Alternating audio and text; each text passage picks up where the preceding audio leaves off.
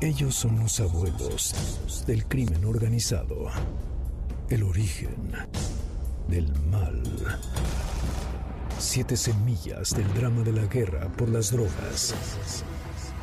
Sus nombres y apodos, a diferencia de sus aprendices, no concitan miedo ni odios, sino respeto. Y en algunos casos, admiración. De ellos se dicen que eran criminales con códigos éticos, pero ¿qué tan bueno es un capo que ordena secuestrar y matar a mansalva? Territorio Rojo, con Oscar Valderas, donde exploraremos a raíz la razón de la sangre que corre hoy en nuestro país.